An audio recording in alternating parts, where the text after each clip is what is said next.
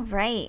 Hello and welcome to episode 20 of Booz Podcast. I'm your host, Ollie. And I'm Sam.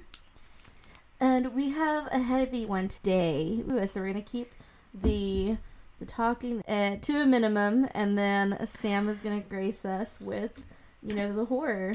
With some, so maybe a horrible, horrible so story. maybe get a nice little Disney short film prepared to watch after, to listen to after, to keep your spirits high, because we're not going to do that.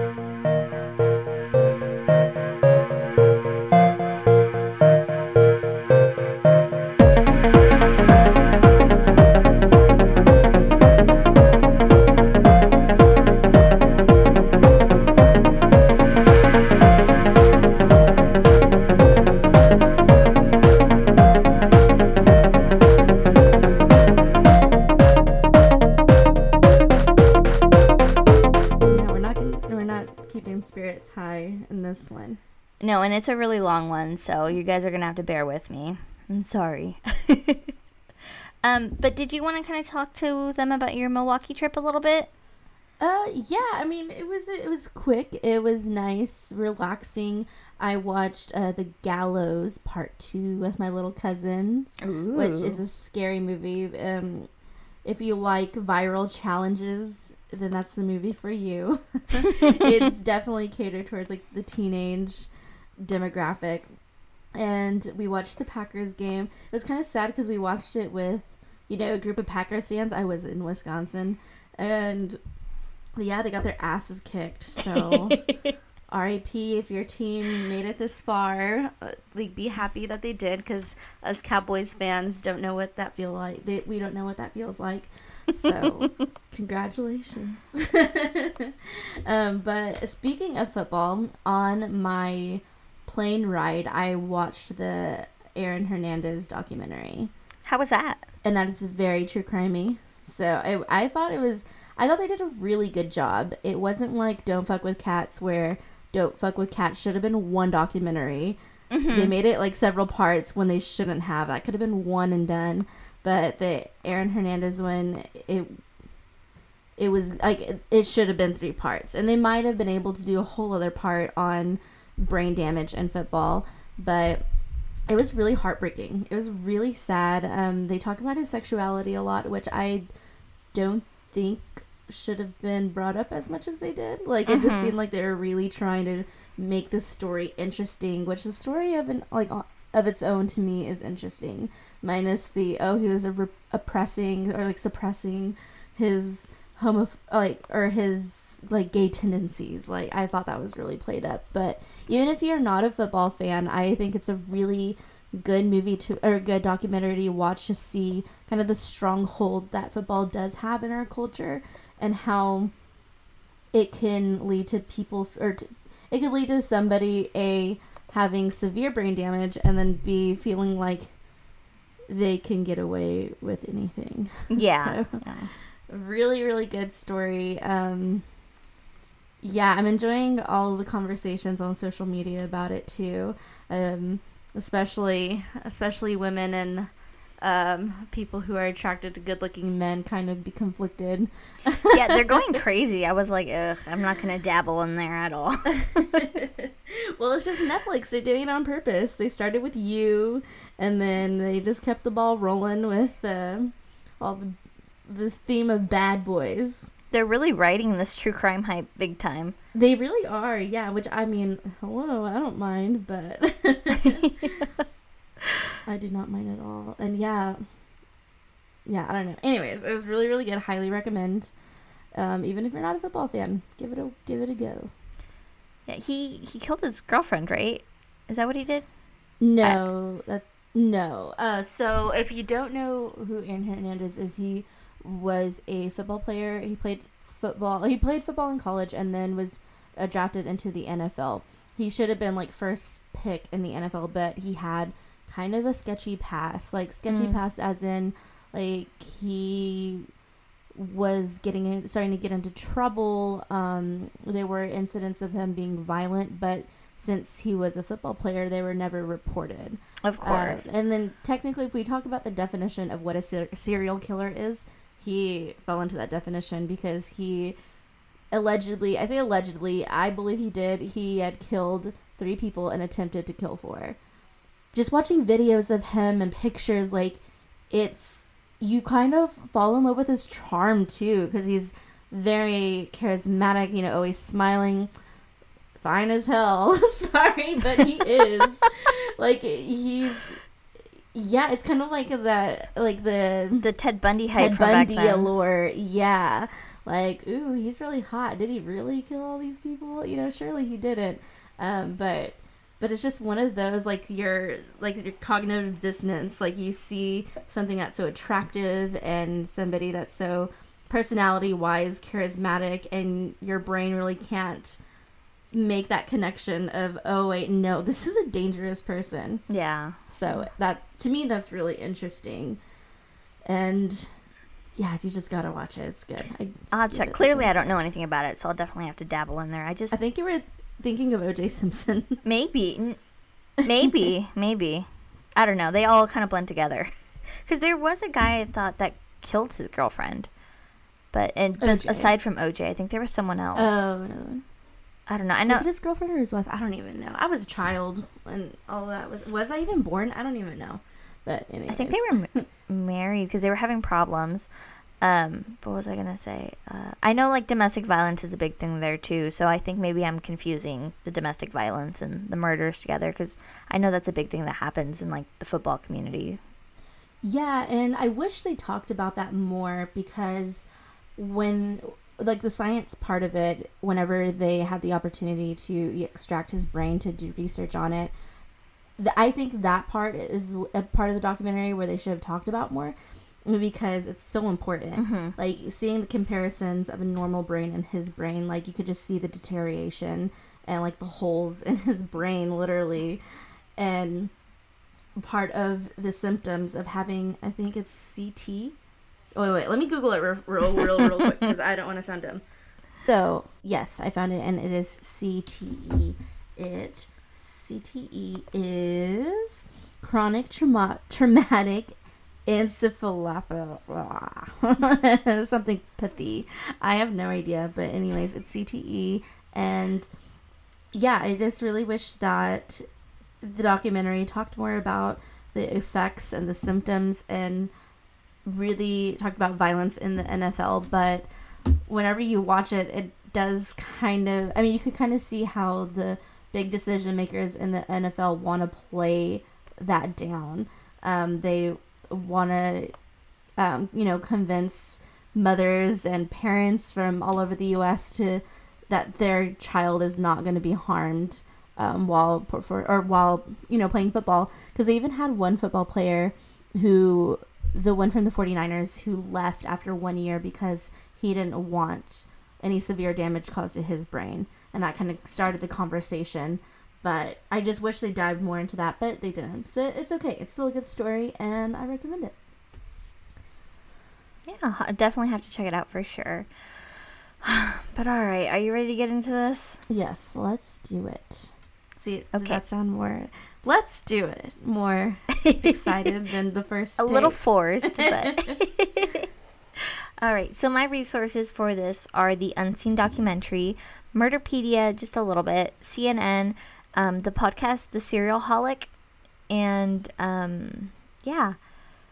So, uh, jeez, I really don't want to start this because it sucks so bad. Um, this is one of those cases that's gonna piss you off. Uh, it should have been solved a long time before it was. It's really upsetting. I cried a lot doing the research, so I'm gonna throw it out. Uh, blah. I'm gonna throw it out there now. There's a lot, a lot of trigger warning for like rape and drugs and just all that. Um, and I know we aim to tell the backstory of all those people we're covering in full transparency, but I really, really struggled with even wanting to give a backstory on this guy. Um, but I want to give you guys the full story, and there's just so many underlying issues that need to be addressed. So I just went ahead and like sucked it up and did his whole backstory. Yeah, struggled I pro- as in like you, you struggled because of the content, right? Like or th- what this person even did in his early life, or like elaborate more on that. all of that. All he was Okay. he's just such a horrible person. So um I probably struggled with this story just as much as the Andy Paluxy one. Like, it's hard. Um, even, they're not in the same category, but it's just one of those. So hold on to your butts because I'm like 99% sure you're going to get just as mad as I was when I was doing this research. So let's get started. On Imperial Avenue and East 123rd Street sits Ray Sausage Company, specializing in sausage, pork, head cheese, and other meats. They serve locals and supermarkets in the area, including Walmart. From 2007 to 2009, they became known for something other than their meats the horrific smell that surrounded the shop. Locals claimed it smelled like rotting flesh. It was so bad their workers didn't want to go to work in the summer, and locals wouldn't leave their homes. Every day, an inspector from the agriculture department visited Ray's Sausage and filled out paperwork. One report mentioned the disgusting smell. Desperate, the Cashes spent nearly $20,000 on new plumbing fixtures, sewer lines, and grease traps at the aging plant, believing that the smell was from sewer gas. Stumped as to why the smell still persisted, they just kept pouring money into it. It wasn't until October 2009 they discovered that the true source of the smell was coming from next door, and it wasn't from sewer lines or gas. It was from the decom- decomposing bodies of 11 women. Jesus. Yeah, it's bad. So today I'm telling you the story of serial rapist and murderer Anthony Sowell, aka the Cleveland Strangler.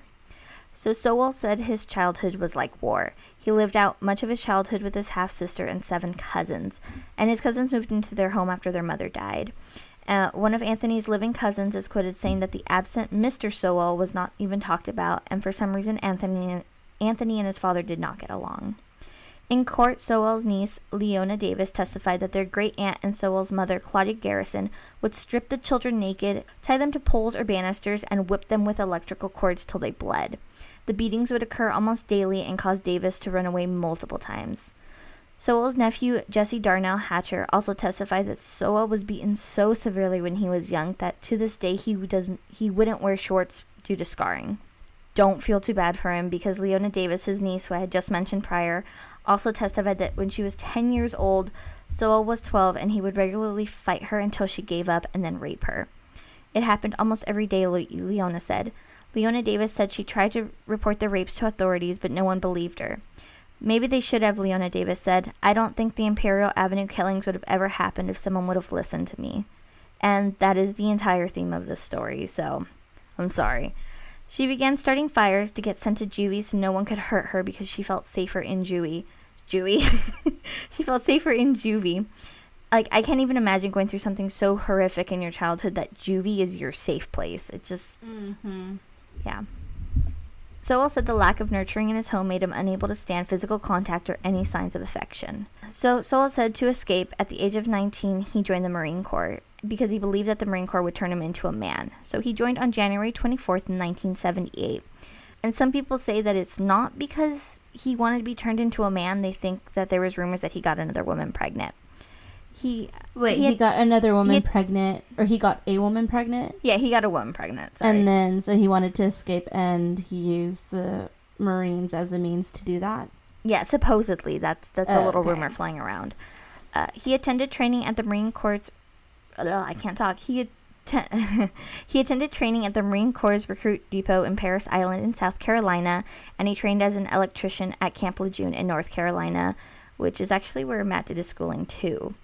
And then on July 13, 1978, he was assigned to the 2nd Marine Aircraft Wing at the Marine Corps Air Station in Cherry Point, also in North Carolina. In 1980, Sowell spent a year overseas with the 3rd Force Service Support Group, then returned to Cherry Point. He was then ordered to a Marine Corps base in Camp Butler in Okinawa, Japan on January 20th, 1984. A, le- a year later, he transferred to Camp Pendleton in California for three days until his discharge on January 18th, 1985. and that's where I lived for like four years with Matt. So shout out to my Oceanside peeps. um, but he got married while in, but the marriage ended quickly after. And she kind of said that she was only with him just to kind of help aid him through his time in the military because it was kind of rough on him. And he started drinking a lot, That sounds like a bad reason, which is pretty typical. to marry someone. Wait, what do you mean it's typical? a lot of Marines drink a lot. Like there's so many like alcohol issues within the Marine Corps, and I'm sure other branches oh, too. Yeah. So Oh, but to be like, I'm gonna marry you because this has been hard for you and you're an alcoholic. Yeah. Well, there's also a lot of contract ma- marriages in the military too. People don't like to talk about oh, that. Yeah, no. oh no, I definitely talk about that all the time. So. yeah, it's super common, but people normally seem surprised by it. I'm like, no, it, it happens all the time. I make a joke about it. I say like, yeah, me and Gabriel had our first date, and the second date we got married. like, which is a joke, but Yeah, yeah. that didn't actually happen. So Mm, dur- it's fun. It's funny. A little side note, but um, when Matt finished boot camp, everyone like everyone there told him, "Don't get married on your leave after boot camp before you go to your schooling," and that's exactly what we did. All right. So during get that BAH girl. right, Just kidding. those I benefits. made I made a joke about that on Facebook. It was a joke. It was a meme that I shared, and somebody who has no affiliation with the military got super butthurt. So yeah, like Tricare is any good? It's not. it's like an extra like two hundred dollars. Woo! Just kidding. All right, so back to this. Back to the gloom. So during his seven-year Marine Corps career, Corporal Sowell received a Good Conduct Conduct Medal with one service star, a Sea Service Deployment Ribbon, a Certificate of Commendation, a Meritorious Mast, and a two letters of appreciation. So basically, it just said that he went above and beyond while in the service, and he showed great amount of judgment and initiative. Whatever. One thing is clear: the Marines taught Sowell how to subdue and kill using his hands and how to wield everyday objects as improvised weapons. This includes hand to hand and close quarter combats to develop what the Corps now calls the warrior ethos, and the syllabus includes basic chokes and basic weapons of opportunity. And actually, fun fact um, Matt had once briefly mentioned that apparently, if a Marine and a civilian get in a fight, the Marine can get in a lot of trouble because they're considered like deadly weapons almost. Like, it's weird. My hands are my Yeah. weapons. that explains a lot. Yeah, so some of them can So, um, some of them can face up to 10 years in a dishonorable discharge if they are to fight with a civilian. um, oh my Yeah. gosh.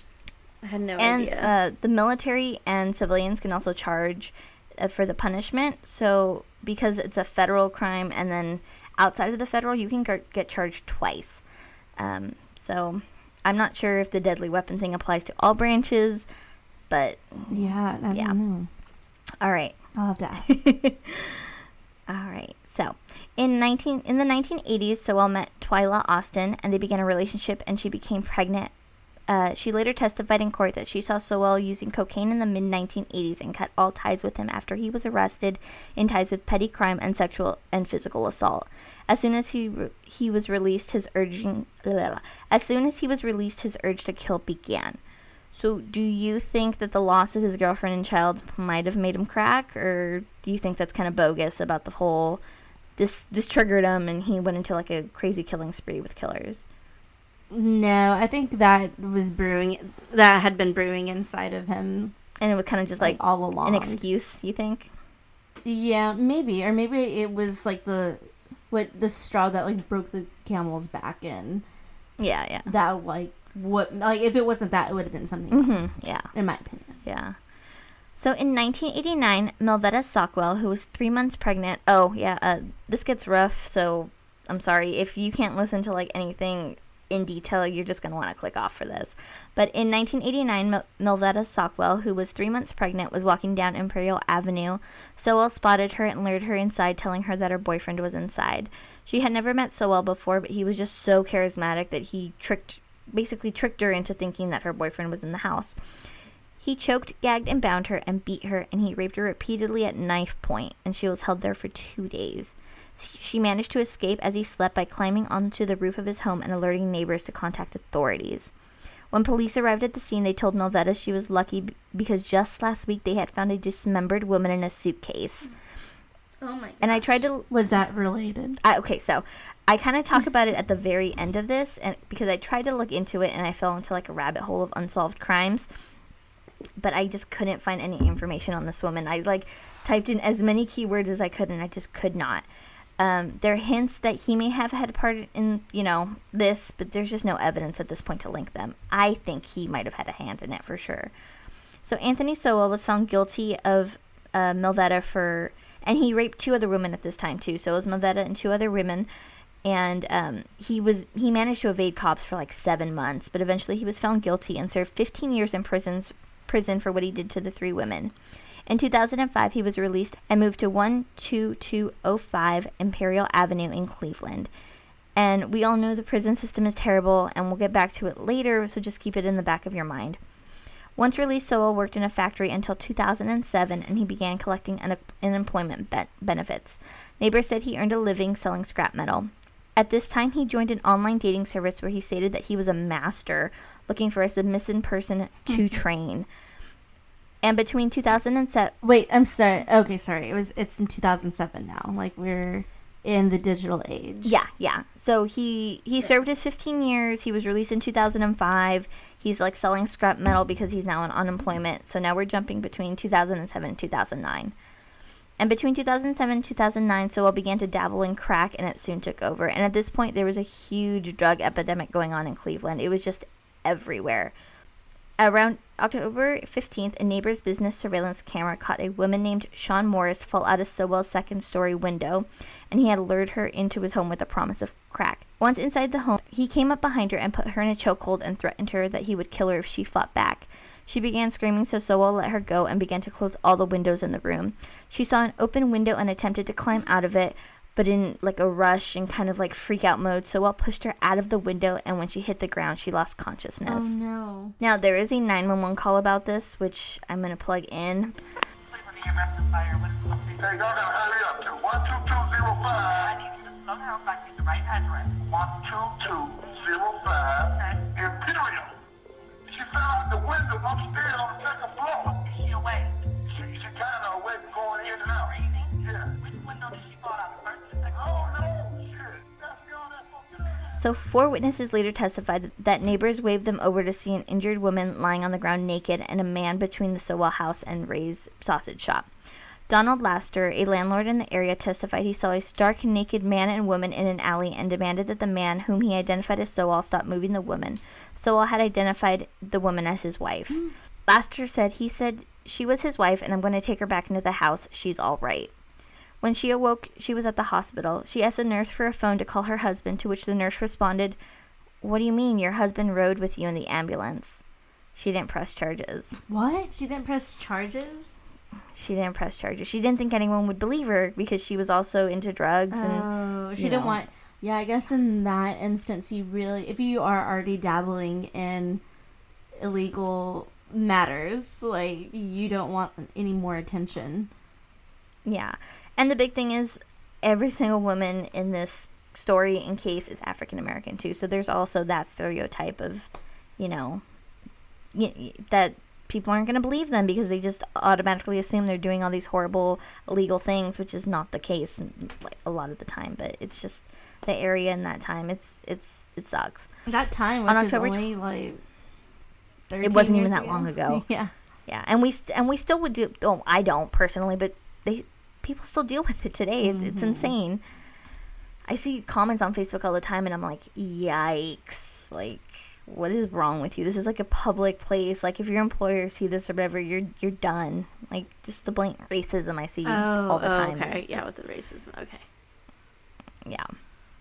So on October 29, 2009, about two weeks later, Cleveland police found four decomposing bodies on the third floor of Sowell's home, two more in his basement, and five more were buried in his backyard.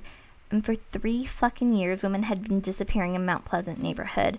And we're going to talk about how we got caught later, but I just, I want that to sink in that women were disappearing for three years. And none of these dis- disappearances were really investigated until after the bodies were found. And like I said, do you want to guess why? Oh, that is not rhetorical. Uh, okay. Yeah, because they're you know women probably like min- minority women especially like women of color and in an area that wasn't as desirable. Yeah, and there was a lot of sex work in the area, and a lot of them were addicted to drugs. But that doesn't make it any less important than any other person, you know? It Just, mm-hmm. ugh, it makes me so mad. So on October 31st, 2009, police were able to identify remains, and Sowell confessed he had been having nightmares about the murders and told police he would help them identify the remains. So here's where it gets really sad because I have every single victim listed. I have a little bit about them and then where they're found. So On November 5th, 2009, the first of the 11 victims was identified as Tonia Carmichael. She was a 53 year old woman who, who disappeared more than a year earlier. Her body was found buried in Sowell's backyard next to his back porch. She appeared to have been strangled and was identified through the use of DNA evidence. Her mother had reported her missing in December 2008. She had asked her mother for $20 to get help to get her truck door fixed. Uh, her mother was worried that she would use the $20 for drugs, but she couldn't say no to Tonia, and Tonia went missing that night. On the third day of the search, her mother found her truck with the door ajar. It was four blocks away from Sowell's home. Her family claimed because of her history of drugs, police did not do their due diligence in searching for her. There was also Telacia Fortson, and on November 5th, 2009, the second victim was identified, and she was a 31 year old African American woman who disappeared five months earlier. Her family members became alarmed when she didn't show up to braid her children's hair.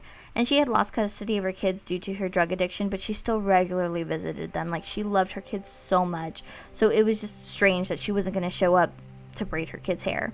She attended church to even try and turn her life around, and her church was six blocks away from Sowell's home.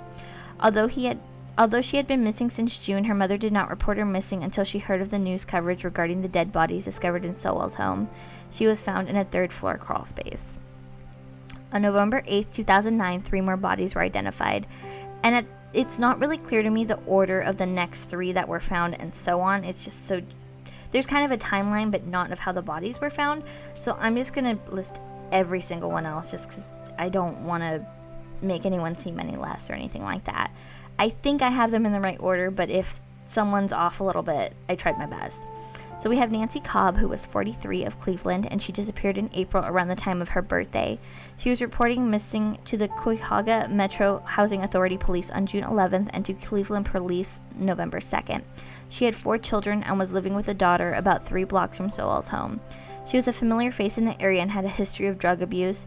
She disappeared from time to time, so her family didn't think much of it and her body was found wrapped in plastic bags in Sowell's basement. And there's Melda Amy Hunter, 47 year old. Hunter was a beautician and a mother of three. She had a criminal record and a history of drug abuse, and she did not live in the area where her body was found, but she did frequently visit. And a previously and a previous injury left her unable to use one of her arms. Her family did not report her missing until after police began removing bodies from Sowell's home, and she was found buried in Sowell's backyard in a shallow grave. And then there's Crystal Dozier, 38 year old, who went missing in May 2007, the day after Mother's Day. Dozier was a mother of seven and had a criminal record and a history of drug abuse, like many of his victims, and she lived in the area where her body was discovered. Her family reported her missing to the Cleveland Police Department, and this was not the first time she had gone missing, and her family accused, accused the police of failing to investigate. The family took it upon themselves to look for her themselves and posted flyers and even called hospitals. One of her sons said she was a beautiful person who was just sick. After police reports were filed, officers said she was an adult and she had a right to go missing and there was nothing they could do. And her son in the documentary Unseen kind of quoted that the police basically just took away the family's hope of finding Crystal. And unfortunately, he ended up bounding and beating her to death, and her body was found two years later buried in a shallow grave in Sowell's backyard. Oh my gosh. Yeah, no, this story is awful. Uh, and then there's Michelle Mason, who is 45 years old, and she was last seen in October of 2008. And she was a mother with a criminal record and history of drug abuse. She lived in the area where her body was found. According to reports, police conducted a full investigation when her family reported her missing, but her sister says police didn't take it seriously because of her arrest records, even though she had stopped cashing in her social security checks, which I think is a huge, huge red flag. Um, and she was also found buried in Sowell's backyard. And there's Tishana Culver, 31 years old, and she lived a few houses away from Anthony Sowell on Imperial Avenue. The mother of four was last seen in, by her family on June 2008 and was never reported missing. She had several drug convictions and was struggling with her addiction. She worked as a beautician, and in the unseen doc, her boyfriend cried from the get go talking about her, and she was found deceased on Sowell's third floor in a crawl space. Wait, I'm sorry, I might have missed this. Uh, so she did not have. She also had a history of drug abuse? Yeah, yeah. Okay. okay. Almost everyone has a history of drug abuse. Right. Is there one that doesn't? No, I don't think so. Okay. Um, and then there's Janice Webb, who is 48 of Cleveland, and she often hung in Sowell's neighborhood. She was last seen on June 3rd, and her family reported her missing August 2nd. Police say they searched for her unsuccessfully by checking with friends and relatives and at the area hospitals and shelters. Her sister said she was a loving person who struggled with drugs and alcohol addiction. Webb was a mother of one and a grandmother of three, and she was found under his basement stairs. And then there's Lashonda Long. Uh, she was the third oldest child, and she had to be operated on the first day she was born. She had like some heart issues. Uh, her mother was also on drugs when she was born, and they stayed at the hospital for 86 days. But when Oh my gosh. yeah, but once her, uh, It's a long time. yeah, yeah, I know. That's all the complications, you know, of like drugs and babies. It's it's sad. But once um, she was able to go home, her mother stopped doing drugs for a while, uh, but it was always around. So her mom isn't really sure when Lashonda started doing drugs herself. Uh, but Lashonda was doing her best, and she would read her daughter books every night and tuck her into bed. And on unfortunately, on August 2008, she accepted Sowell's invite, and her head was found in a plastic bag inside a bucket in Sowell's basement, and her body was never recovered. Yeah, and Ray Sausage next door believes that Sowell may have been dumping bodies in their dumpster at some point, and they had already were assuming the sausage place was the cause of the smell. So I mean, if a dumpster smells even worse, they're not gonna go digging in there, you know. Um, and then there's Kim Yvette Smith, 44 of Cleveland, who was last seen January 1st, and she was reported missing to police on November 2nd. Kim and her father had made a pact to take care of each other, and Kim looked out for him after he developed a spinal injury that left him in a wheelchair. She cleaned up the apartment, cooked his favorite dishes, steak and potato. Uh, she picked up his prescriptions and she made sure that he got to his doctor's appointments on time. Her father was a Marine Corps veteran and loved and supported her despite her drug addiction. He encouraged her to turn her life around and paid for drug treatment programs and psychologists and provided her with a place to stay, food, and spending money. Friends described her as an artsy type that loved to sing and she had talent. Um, her family said she even worked as like a backup singer for local acts. Uh, and unfortunately, she was found in a shallow grave in Sowell's backyard. We're almost done with this list. And then there's Diana Turner, age 38. She had spent years fighting a drug addiction. She had been sober for 21 months and was pregnant with, with the daughter with her new boyfriend. Uh, she was involved in church and had finally broken her longtime addiction to crack cocaine. She truly believed she could be a real mom to this little girl named Denise. She vowed to be a better mother after having her other five kids taken away. When Denise was born was probably the best time of her life. Her boyfriend James Martin said she was clean, everything was good. When social workers removed Denise from her mother's care four days after she was bor- born, Turner fought to get her daughter back but failed. It shattered her and she relapsed. After more years of abusing drugs, Turner disappeared in September 2009, the last to go missing of the 11 women. She was found on the grounds in Sowell's third floor bedroom. Okay, so remember how I had mentioned our prison system and how it sucks? Yeah. Okay, so so so Sowell did didn't go to the sexual assault rehabilitation program because he didn't want others knowing his business. Which makes me think, why is that optional? Especially for someone who's convicted multiple times of raping someone. Like, why isn't that mandatory to go? It just And I, how hard is it, or how easy is it to conceal your background or what you're in jail for? Because if you don't go, I, I know those individuals are isolated as much as possible, like for their own safety, but. But yeah, I just figured like he wouldn't even make it out of prison. Yeah, he went to like an alcoholics thing in the prison, so you can go to that, but you can't go to. I, I don't know. It's just. Ah, it just makes me so mad. Especially because he was deemed low risk to commit more sexual crimes. I don't know how, how okay, like how do you determine that? Because I've scrubbed the sexual like the uh what would you call it? The uh, sexual offenders website. Yeah. And then there's like low risk, high risk, and I know it's based on your like on the cases and like the age perhaps. Like I'm sure there are a lot of factors that go into it, but if you are convicted of multiple rapes, how are you low risk? yeah. Yeah. Especially if you don't go to a program specifically for rehabilitation for that, and they're just going to be like, oh, you're fine. You're a great model prisoner. That You can go. Like, what? Yeah, that makes no sense. Like I don't understand how this man was able to just slide by so so easily in prison, you know? Yeah. Yeah, and it's even scarier because nearly 80% of rapes and sexual assaults go unreported according to the Justice Department analysis of crime of violent crimes in 2016. So that kind of makes me think how many other victims did he leave behind when he was released that never went reported? Mm-hmm. It's just it's terrifying. so how did he get caught? You want to know how he got caught? Something dumb. Dumb shit, right? He was doing dumb shit. Well, he was trying to get more victims. Um, but I can't really tell you how he got caught without giving you some firsthand accounts. And these are straight from the Unseen documentary. These these women get on their documentary and they tell their story, and it is so powerful. I was just bawling my eyes out, like, ugh.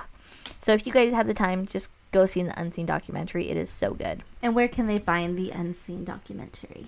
I saw it on Amazon. It was available for free with Amazon Prime. Um, you can also, I think, see it on YouTube. I think it's like two ninety nine on YouTube. So there's Nice. that too. Yeah. Nice, nice movie for me or documentary to watch tonight before I go to sleep. If you want to cry a lot. Kidding. no, I don't. Uh, so let's see here. Uh, okay. So Gladys Wade was attacked by Sowell in the early 2019, and she did escape by getting out into the street by trying to gouge at his eyes and face. So she ran to a pizza shop begging for them to call the police because someone had just tried to kill her. The wonderful pizza shop told her to leave because they didn't want anything to do with it and she was bleeding on their floor. Oh my god, those bastards. Can you believe that? Oh my gosh. Mm. People were even laughing at her thinking she was on a Oh. bad trip. So Oh, she ended up so sad. Yeah, no, it's horrific. So she ended up finding some police, and she had, t- um, and she told them everything that happened. She recounted that Sowell, Sowell tried to grab her and drag her into the house. Um, and s- once they went up to Sowell, uh, he basically said that she had tried to rob him, and he was only defending himself. They did end up arresting Sowell because of his his rape charges that were already on his file. Um, and their detective said that he had just done 15 years for rape, and it was basically his word against hers. Which for me, that's a huge amount of evidence right there that he just got out. 15 years. Fuck. Yeah, His word against hers? Like, what is that? How does that make sense? I know, I know. It doesn't. It does not. Like, So- I there's I will never ever ever be in a situation where I'm like, you know what? I'm gonna believe this rapist.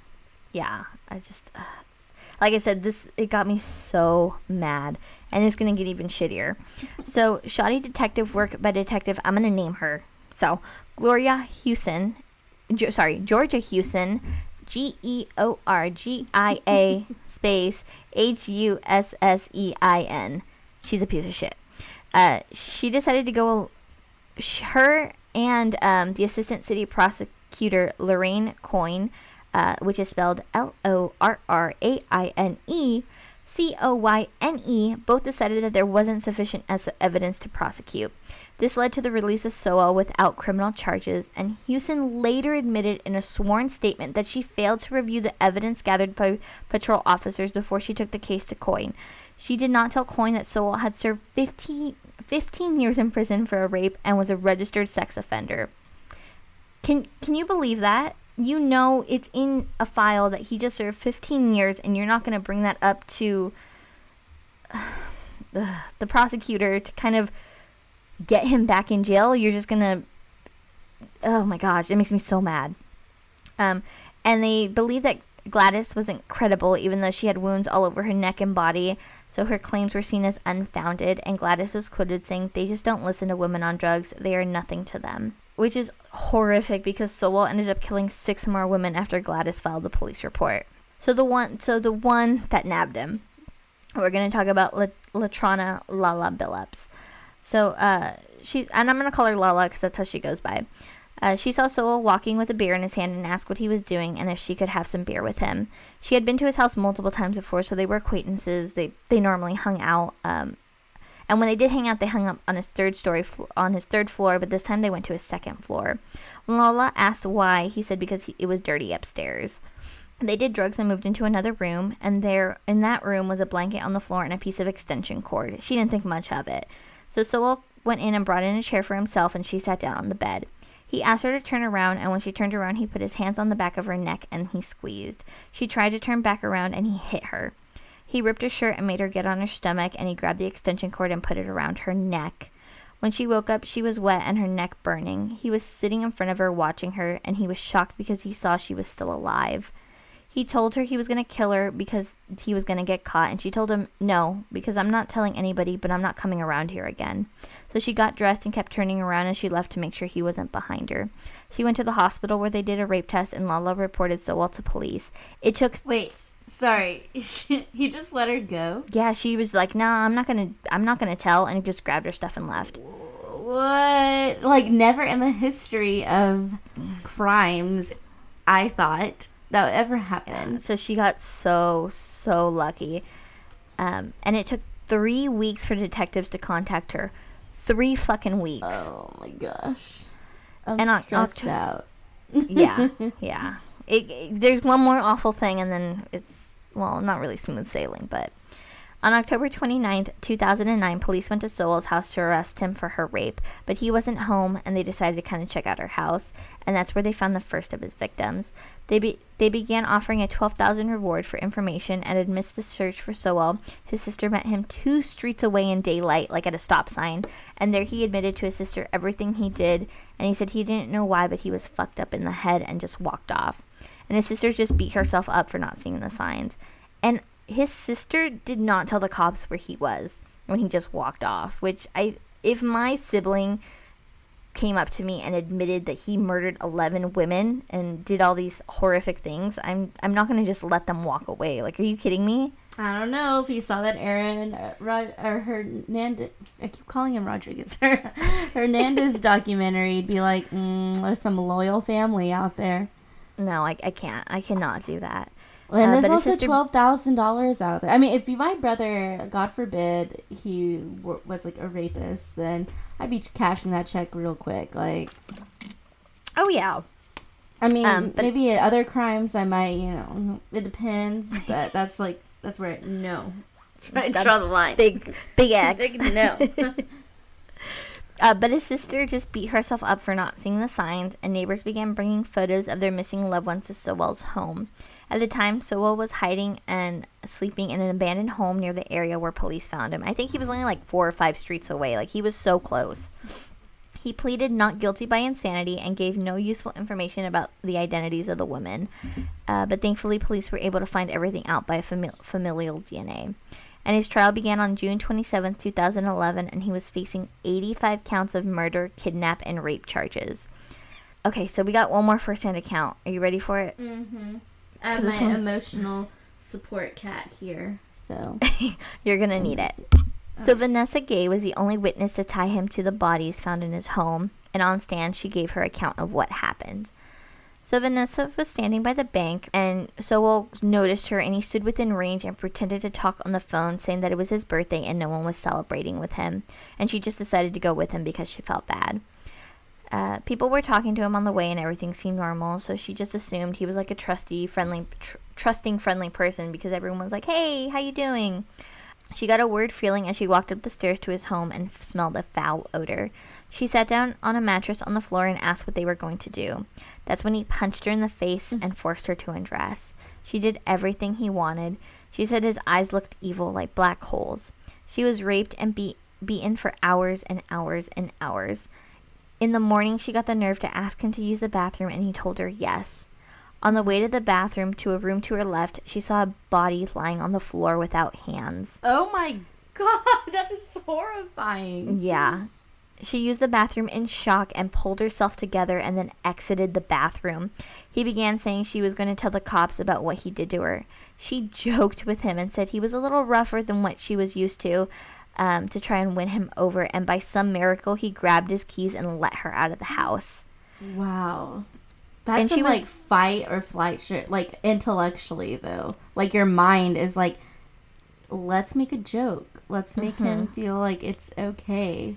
Yeah. She said that when she was using the bathroom in the documentary that she was like trying so hard like not to cry and not to sob because she didn't want him to know that she had seen the body and she wanted to seem like she was just totally completely okay with him. She mm-hmm. doesn't know what took over, but So, because she was naked, people in the streets also began to laugh at her and no one helped her. That's so heartbreaking. Yeah, she called the police but never filed a police report.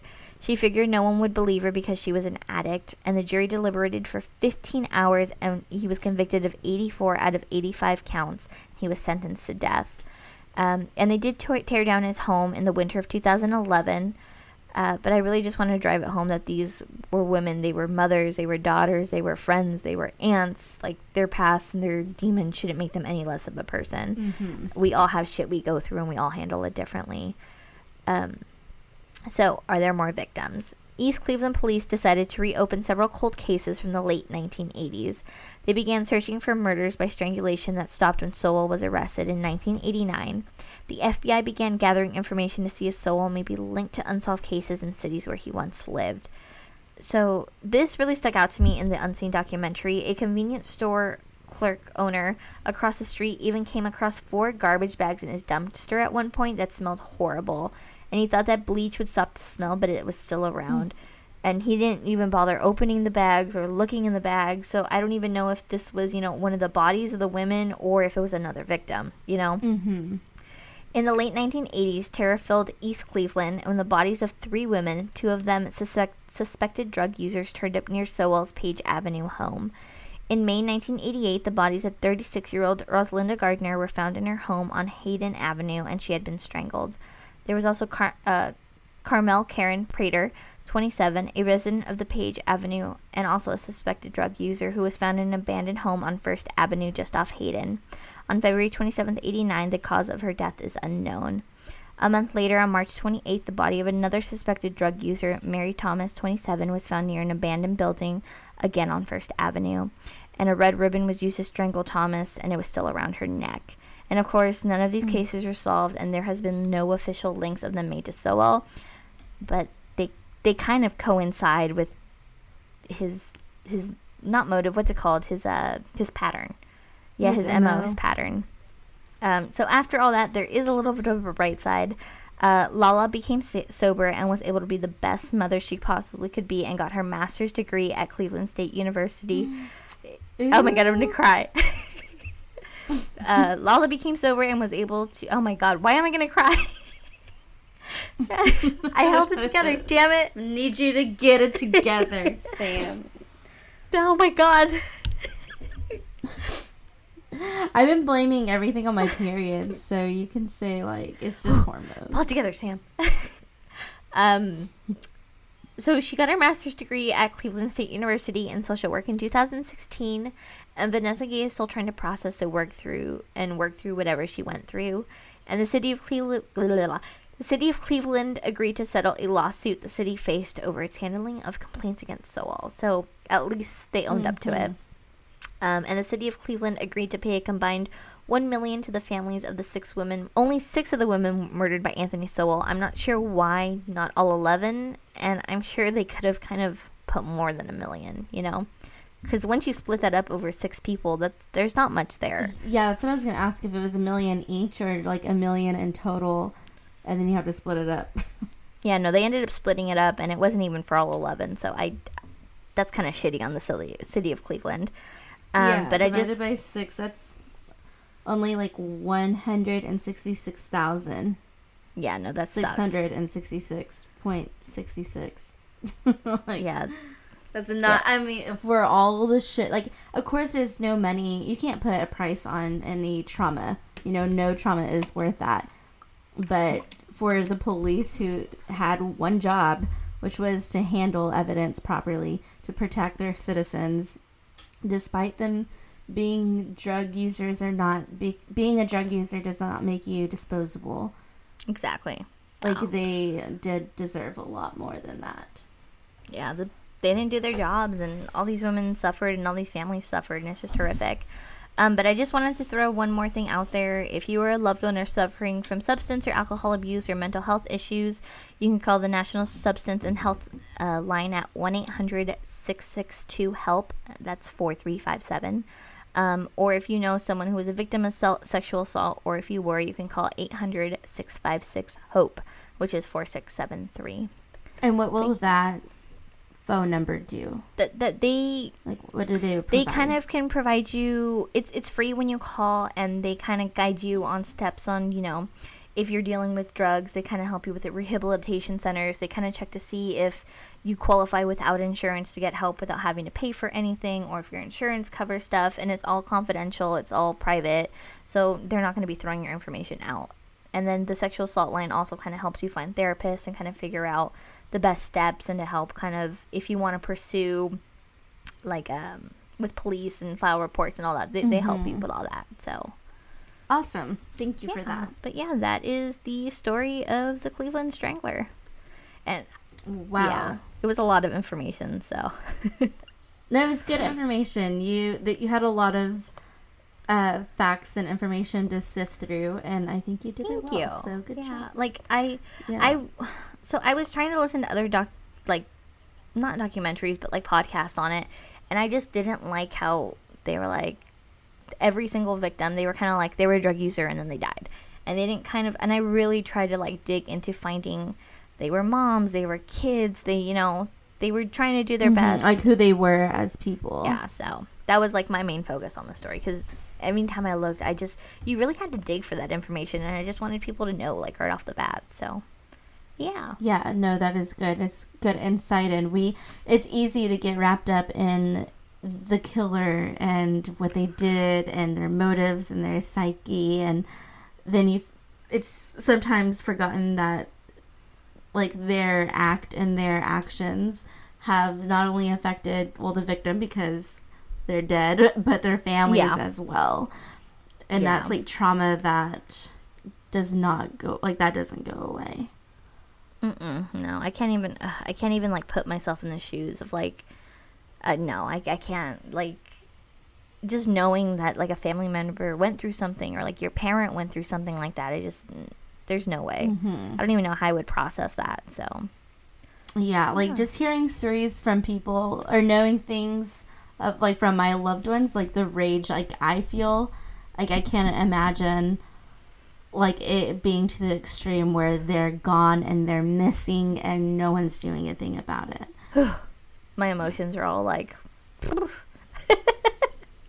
I'm sure that was emotionally exhausting to do. Oh yeah, no. Well, remember I had told you I have had this story done for like what, like a couple months now, and I told you Oh, this is the this is the one, and I told you I'm like mm-hmm. I have to completely forget about it to do it. Like I have, I think that's why the mm-hmm. ending hit me so bad because I forgot that she had got her master's degree, because I completely forgot about it, and then I pulled it up to get today to kind of clean it up, and I was like, fuck, this case sucks. But yeah, at least there is a little bit of a light. I mean, for her to get her master's. I, I can't even go to school enough to get a master's. Like that's crazy. I know you did, but it's hard. yeah, it's definitely difficult. Yeah. And uh, but to be able to pull strength from the darkest darkest moment of your life to push through and obtain like your masters and use your experiences to help others i think is amazing because unfortunately Oh, yeah. i mean you talked about how many cases go unreported and there's Yeah. reason why you, people authorities don't believe people and that's a huge issue it's so crazy Yeah. like i read something the other day i i live on the internet and somebody said something about you know it's funny how like you know friends who have been victims of sexual assault but you don't know any like any guy friends that are predators. Like why is that? Like yeah, and this is an example uh, an extreme example of somebody hiding that part of themselves or they're hiding it. They're going under the radar. Like i don't understand how this man was able to get out of prison and then serve in the military and that adds another layer of secrecy or another like distractive layer like oh he's he was a marine like good conduct like good behavior like here's all these badges and letters of recommendation and yeah, um, it's Yeah. bullshit, But, but yeah, this is Yeah, why we talk about this and have these conversations. I was gonna say something else, but I just I think I'm just like bleh. my brain stopped working. It's um, what is it? The vampire. It's the little boneless vampire, oh yeah, my brain's the little, little blob. the little nutsack blob.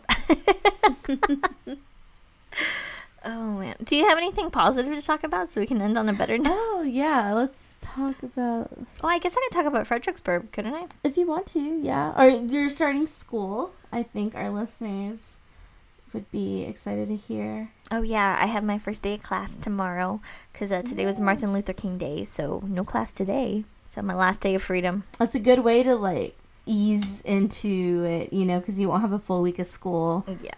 and you'll ease into uh, the new schedule. And then next week, you can tell us, give us an intro, give us your syllabus. I'm excited. Yeah, I'm excited. Um, so I tried looking for because you know they give you like the the class books to get, um, and there's like a burial rituals and like uh the all that, Oh, and I'm like, oh, let me see if Amazon has it. Nothing. So then I put in the little code and all the other like websites and like nothing, nothing, nothing. I was like, what the fuck? So now I have to get it brand new from the freaking school store. Ugh. So Mm. And it's probably like an arm. Yeah, probably gonna be like 150 bucks. I think was what the list said. Whatever. I I'm, I'm I don't want to rent it because I actually want to keep it because um once you Mhm. finish, Because it's rituals, right? The burial rituals. Is that what you said? yeah, it talks about like all the different like religions and how they bury and all I am that. so into that, as you know. I'll let you peep at it once I get it. Um, but uh, the thing with mortuary is from everything from day one all the way to the end, kind of like with medical and like nursing, they can quiz you on anything. So every single one of these books, I'm gonna want to buy just mm-hmm. so I have them to study because I'm like, fuck. You're gonna have such a cool library. Oh, I know. I'm so we'll excited. have to post about like the books, and you can give us a little summary of them. Little mortuary book club. Yes, along with all my monster books and the Satanic Bible.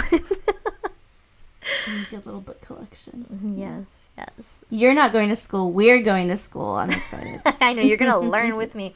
this is a real, real side note, but the house that we watched the game at was like insane. Really? It, it looked it looked like it was just a one story house, and then they're like, "Oh, let me give you the tour," and they walked us downstairs, and the first level was like a bar in the corner with like diner style seating. How Like, there was cute. um, it was uh, not benches, booths. Like they had booths on the Oh, side that's so that cute. you can sit in. And then there was a glass wall on the left side, and you look, and there's a whole basketball court Damn. on the bottom floor, so you can watch like whoever is playing basketball, and they had an actual like score uh, table or scoreboard. Oh my god, I cannot think. And then you go to like the bottom bottom floor, and then there's a movie theater, and What? there's a gym with a sauna and like separate men's and women's bathrooms and like the entry to the basketball court. And I was like, and it was only one guy that lived there. Like What it was like the fuck? single guy that lived there. What's he do for a living? Gee. I don't know. I didn't ask. Uh, and we, uh, what was I saying? Okay, so I, I always get on Zillow for everything. Like I live on Zillow too. Mm-hmm. Yeah. and I was like, let me see how much houses around here cost. Yeah, yeah. And then I noticed the house was on Zillow and it was for sale, and they only they were only asking like eight hundred and sixty seven or something like that dollars. That's it. just like eight around the eight hundreds. Yeah Fuck. and this was in Wisconsin, and the whole time there, I was just thinking, I was looking at old houses because I love old houses. Yeah. You know, like with the wraparound porch and the pillars, and they were like almost as much as my house. Yeah. And I'm like, I need to move. like I could, I know I could be living somewhere with cooler weather, with less traffic, with nicer houses. Yeah, yeah. Like, I mean, but the, the cost of living there is a lot lower too, right? So you don't get paid as much. probably. Yeah. Mm-hmm. Yeah. But Dang. I don't know. I just thought that was crazy. yeah.